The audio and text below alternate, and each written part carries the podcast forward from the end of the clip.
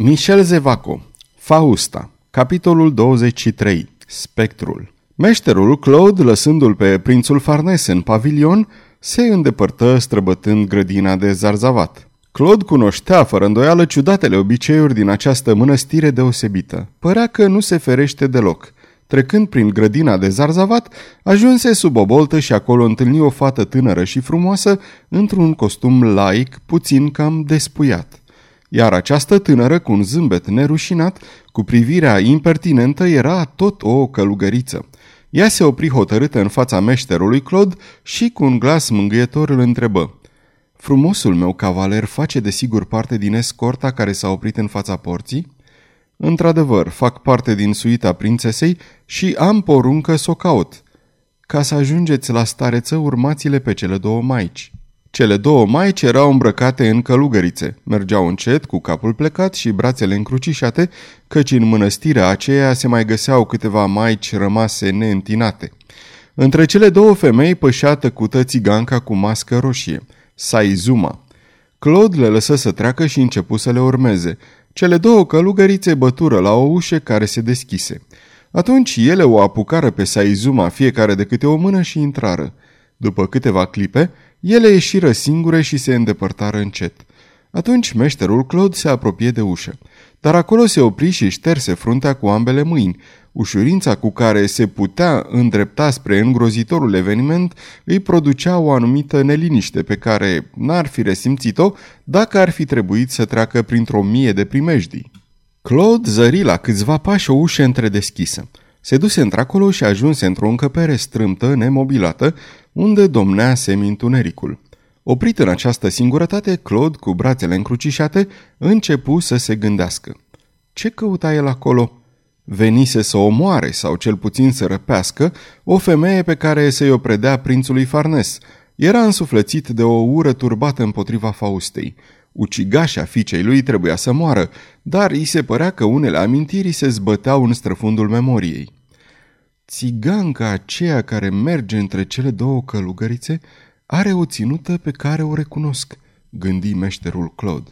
Se frământă îndelung cu privire la aceasta, uitând în clipa aceea de Farnes și de Fausta.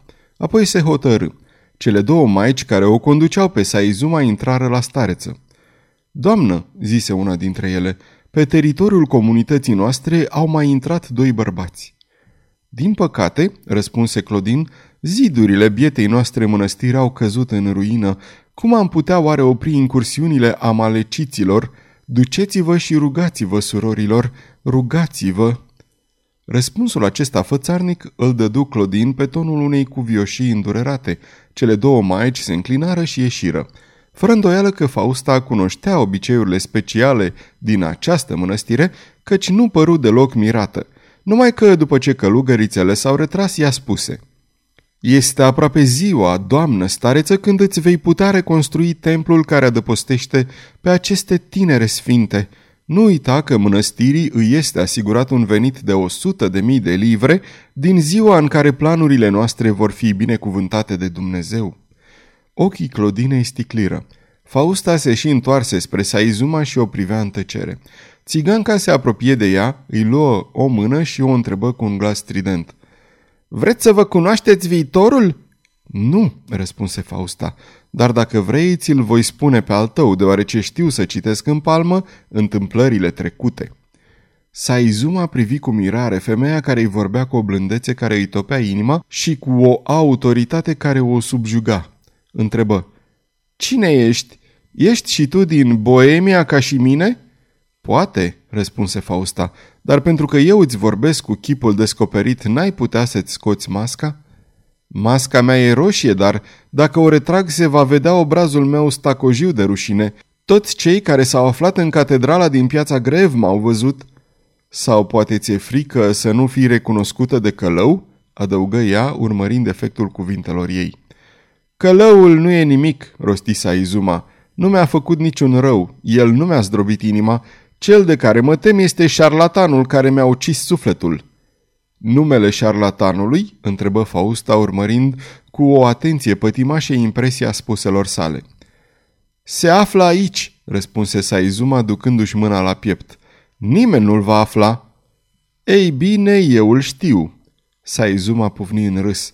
Fausta îi apucă mâna, o deschise, aruncă o privire asupra ei și zise cu un glas poruncitor. Liniile palmei tale mi-au arătat viața ta trecută. Saizuma își trase repede mâna și o închise cu tremurată de groază. Știu că inima ți-a fost trivită de episcop la piciorul unui altar, cel pe care îl iubeai, Jean de Kervilliers. Saizuma scoase un strigă de disperare și se prăbuși în genunchi. Ea e, e chiar ea, murmură Fausta. Se aplecă spre țigancă ca să o ridice, dar în momentul acela ușa se deschise și Fausta îl văzu intrând pe meșterul Claude. Ea nu se cutremură. Pe cine cauți aici?" îl întrebă ea cu aroganță. Pe dumneavoastră," răspunse Claude. Vorbește deci." Cererea mea e simplă, doamnă.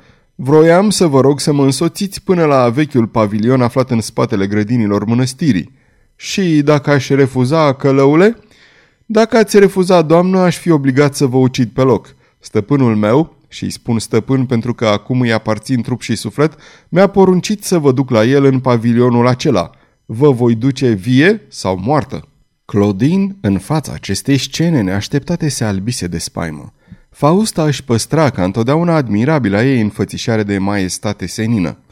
Și care este stăpânul tău?" întrebă ea. Monseniorul cardinal Farnes." Fausta tresări puternic. Te urmez," răspunse ea. Claude, mirat de lipsa de opunere, nu lăsă să se vadă acest lucru nici prin vorbă, nici prin gesturi. Fausta, cu un semn, o liniști pe Clodin. Apoi, aplecându-se spre Saizuma, o ridică șoptindu-i la ureche cu o expresie de milă nețărmurită. Vino, sărmană femeie, și nu vei mai suferi. Meșterul Claude, cu pumnalul în mână, deschise ușa. Fausta trecu sprijinindu-se de brațul Saizumei sau mai curând târând-o. Stareța a voit să o urmeze, dar Claude închise ușa cu cheia spunând Rămâneți aici, doamnă. În plus, să știți că dacă strigați după ajutor, distrugeți și singura șansă de salvare ce i-a mai rămas prințesei Fausta. Claudine rămase deci închisă în cameră pe jumătate leșinată de groază. În ce o privește pe Fausta, ea pășea liniștită. Claude venea în spatele ei. Când ajunse în josul scării, Fausta se întoarse spre călău. Condumă, îi spuse ea. Mergeți drept în fundul grădinii, răspunse Claude. Și nu uitați că la primul strigăt, la prima mișcare, vă ucid. Fausta porni și ajunse la pavilion unde intră. Claude intră după ea și închise ușa. Farnes, cufundat în gânduri, nu auzi scârțitul ușii. Claude se îndreptă spre el. În clipa aceea, Fausta o împinse pe țigancă într-un colț mai întunecat și șopti la repezeală. Dacă vrei să scapi de suferința care ți încătușează viața de când ai fost trădată de Jean de Kervilliers, rămâi aici tăcută. Îndemnul fusese de prisos. Țiganca îl văzuse pe Farnes și toată ființa ai fost guduită de un fior adânc. Omul negru din piața grev, murmură ea. Fausta se îndreptă grăbită spre marginea opusă a încăperii, se așeză într-un fotoliu vechi și așteptă. Claude îl atinse pe Farnes. Monseniore, spuse el, ea este aici. Ea? Care ea? gâfâi Farnes sărind în picioare. Aceea care v-a ucis fica, pe care noi am condamnat-o, aceea ce va muri, iată. A, da, bolborosi el, Fausta, e chiar Fausta. Constatarea sună ca o ușurare. Călău, se adresă el acestuia cu un glas liniștit, așteaptă afară, când te voi chema vei executa sentința. Claude se înclină cu supunere și, ieșind, se așeză pe pragul de piatră. Farnes o privi pe Fausta în tăcere timp de câteva clipe. Doamnă, spuse el în cele din urmă, iată-vă în puterea mea. Trebuie să vă previn că am intenția să vă omor, așa cum se omoară o fiară sângeroasă. Ce aveți de spus?" Cardinale, răspunse Fausta, te afli în stare de rebeliune împotriva propriei tale suverane. Aș fi putut cu un singur cuvânt să-l arestez pe călăul trimis, dar am vrut să văd până unde vei merge cu îndrăzneala. Iată de ce mă aflu aici. Să știi că voi ieși din această clădire fără să te fi atins de un fir din părul meu." Un moment furat de acest glas autoritar, cardinalul fusese gata să-și plece capul, dar, încordându-se, continuă. Nu vă poate salva decât un singur lucru pe lume. Atunci când m-am târât la picioarele voastre, când v-am strigat că această sărmană nevinovată era fica mea, credeam că mă mai adresez suveranei mele, dar am văzut atunci că n-aveați în suflet decât îndrăzneala și numai ea vă era tăria. An de zile v-am fost devotat orbește. Pentru dumneavoastră am devenit criminal crezând că lupt pentru binele noii biserici. Când v-am cerut fica înapoi, mi-ați răspuns. A murit. În clipa aceea v-am condamnat. Nimic nu vă mai poate deci salva astăzi, afară numai dacă îmi veți dovedi că fica mea nu e moartă. Cardinalul pironi o privire aprinsă asupra Faustei. O ultimă speranță îl făcea să mai freamăte. E moartă, răspunse Fausta necruțătoare. Am vrut să văd dacă dumneata, primul meu discipol, erai atât de eliberat de slăbiciunile omenești, încât să-ți sacrifici și fica Sfintei noastre cauze, căreia îi datorai până la ultima picătură de sânge. Dacă le-aș fi văzut așa cum speram, Farnes, de câte n-aș fi fost în stare și ce minunată răsplată aș fi găsit pentru dumneata, cine știe dacă o minune nu ți-ar fi înapoiat-o pe aceea pe care o plângi. Visuri nesăbuite, zise el surd, să nu nădăjduiți, doamnă, că veți scăpa de sentință, legănându-mă într-o speranță copilărească. Odată cu aceste cuvinte, cardinalul făcu o mișcare ca și cum ar fi vrut să cheme călăul, dar Fausta se ridică în același timp. Ea păși atât de luminoasă în seninătatea ei, atât de înfricoșătoare în măreția ei, încât cardinalul se opri și fu deodată copleșit de o groază tainică. Deoarece rebeliunea te osândește, zise ea glacial, și n-ai vrut să încercăm miracolul bucuriei, ei bine, îndeplinească-se deci miracolul disperării, trăiește cu aceea care este moartea sufletului tău. Ce vreți să spuneți? bâlbâi Farnes. Întreabă-te pe tine însuți. O crezi moartă de 16 ani. Privește. Cu o mișcare fulgerătoare smulse masca sa izumei. Lenor! urlă Farnes dând înapoi, în timp ce Saizuma înainta spre el. Cine mi-a rostit numele?" întrebă țiganca. Farnes, livid cu ochii ieșiți din orbite, își ascunse fața în mâini, iar când Saizuma ajunse foarte aproape de el, căzu în genunchi. Se auzi glasul răsunător al Faustei. Adio, cardinale, te pun azi față în față cu Lenor de Montagu, iubita ta. Ferește-te ca într-o zi să nu te pun față în față cu spectrul fiicei tale. Dar Farnes nu mai auzea. Nu o vedea decât pe Saizuma. Lenor, arătarea. Fausta se îndreptă spre ușe fără a grăbi pasul. Acolo îl găsi pe Claude așteptând. Văzând-o cum pleacă, el nu-și credea ochilor de uimire.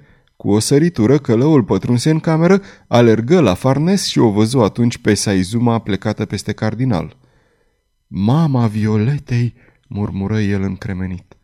Claude se dădu câțiva pași înapoi, speriat, aproape îngrozit de neașteptata apariție a aceleia pe care odinioară, într-o dimineață de noiembrie, trebuia să o execute în piața grev. Atunci, după înfățișarea lui Farnes, iubitul Lenorei, el înțelese de ce Fausta putuse să iasă atât de nestânjenită din odaia aceea unde ar fi trebuit să moară. Ura lui, care o clipă făcuse locui mirii, reveni și mai arzătoare. Ei bine, șopti el, am să o execut singur pe această femeie și se repezi afară pe urmele Faustei. Dar aceasta ajunsese lângă escorta de sub marea poarta mănăstirii. De departe, Claude văzu lectica depărtându-se, înconjurată de călăreți. Sfârșitul capitolului 23